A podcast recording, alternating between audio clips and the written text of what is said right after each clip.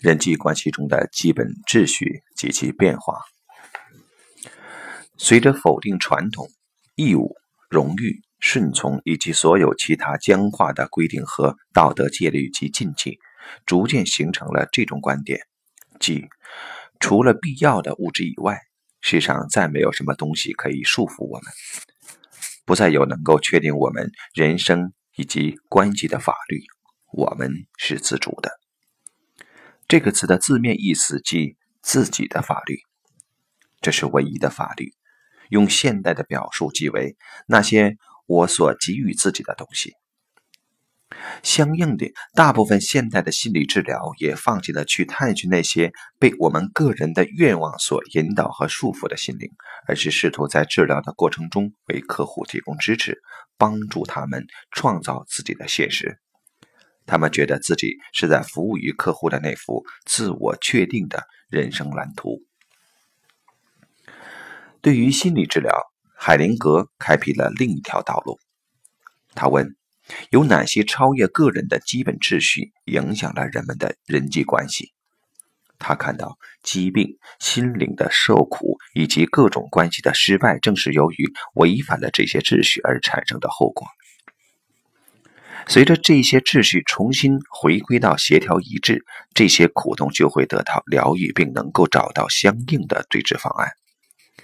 他将他爱的序位以及后来提出的心灵的流动与精神的流动放在和自我确定的人生蓝图相对的位置上。我们的意愿在其中是无足轻重的。这些秩序隐藏在我们身后，我们看不见他们，而其实他们就如同市场经济中的那双著名的看不见的手那样，对我们进行着隐秘的操控。总体而言，这使我们想起，我们的生命总是与某种更为宽广的场域相连接的。我们不止在身体上不能够自己凭空产生，而且在精神上和心灵上也不能自己制造出来。能够自我创造，只是青少年的幻梦。为了从父母那里解脱出来，并且摆脱传统的束缚，他们需要这种幻梦。但是，如果你想要成为成年人，那么你就不能有这种认识，即一个人想要被认同的各种界限为他设定了他的生命本身，让自己为其生命本身指引道路是一个巨大的进步。但认为人们可以将生命设计成为他应该成为的样子的想法却是不明智的。同样。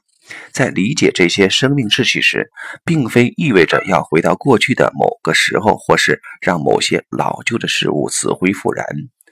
不是去想象人们能够自由地创造他的生命，而是要找到生命自己的道路。现代人所创造的一切都是没有生命的。我们的建筑可能非常宏伟，但它们只是建筑而已，毫无生气。我们只有在我们自己的创造之外，才能够找到生命。生命总是朝我们迎面走来，用它自己的宽度、它自己的力量和它自己的真相。我们不会将生命也纳入到我们的控制之中。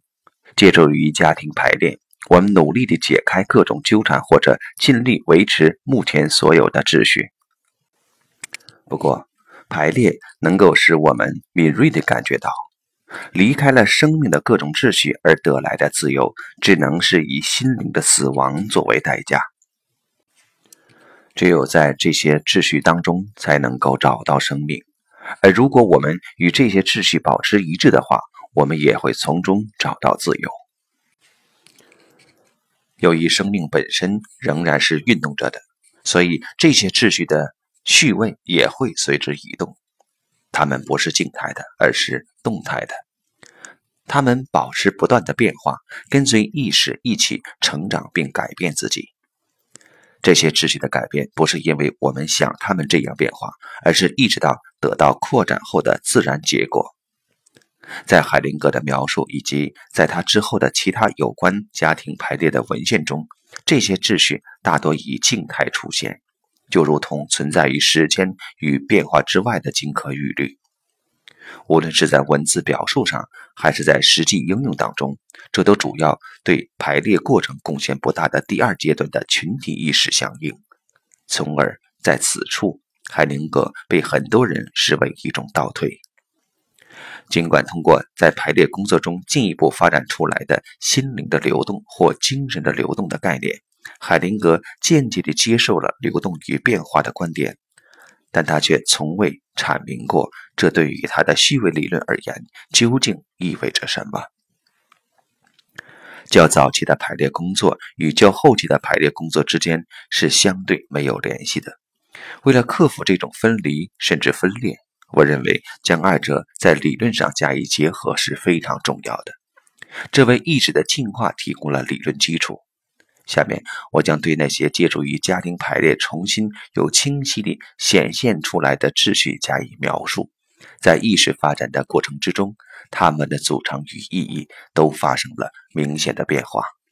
其中，我会对海灵格提出的一些概念，针对他们各自的扩展而做出补充说明，如连接、连接、归属、整体、平衡、交换。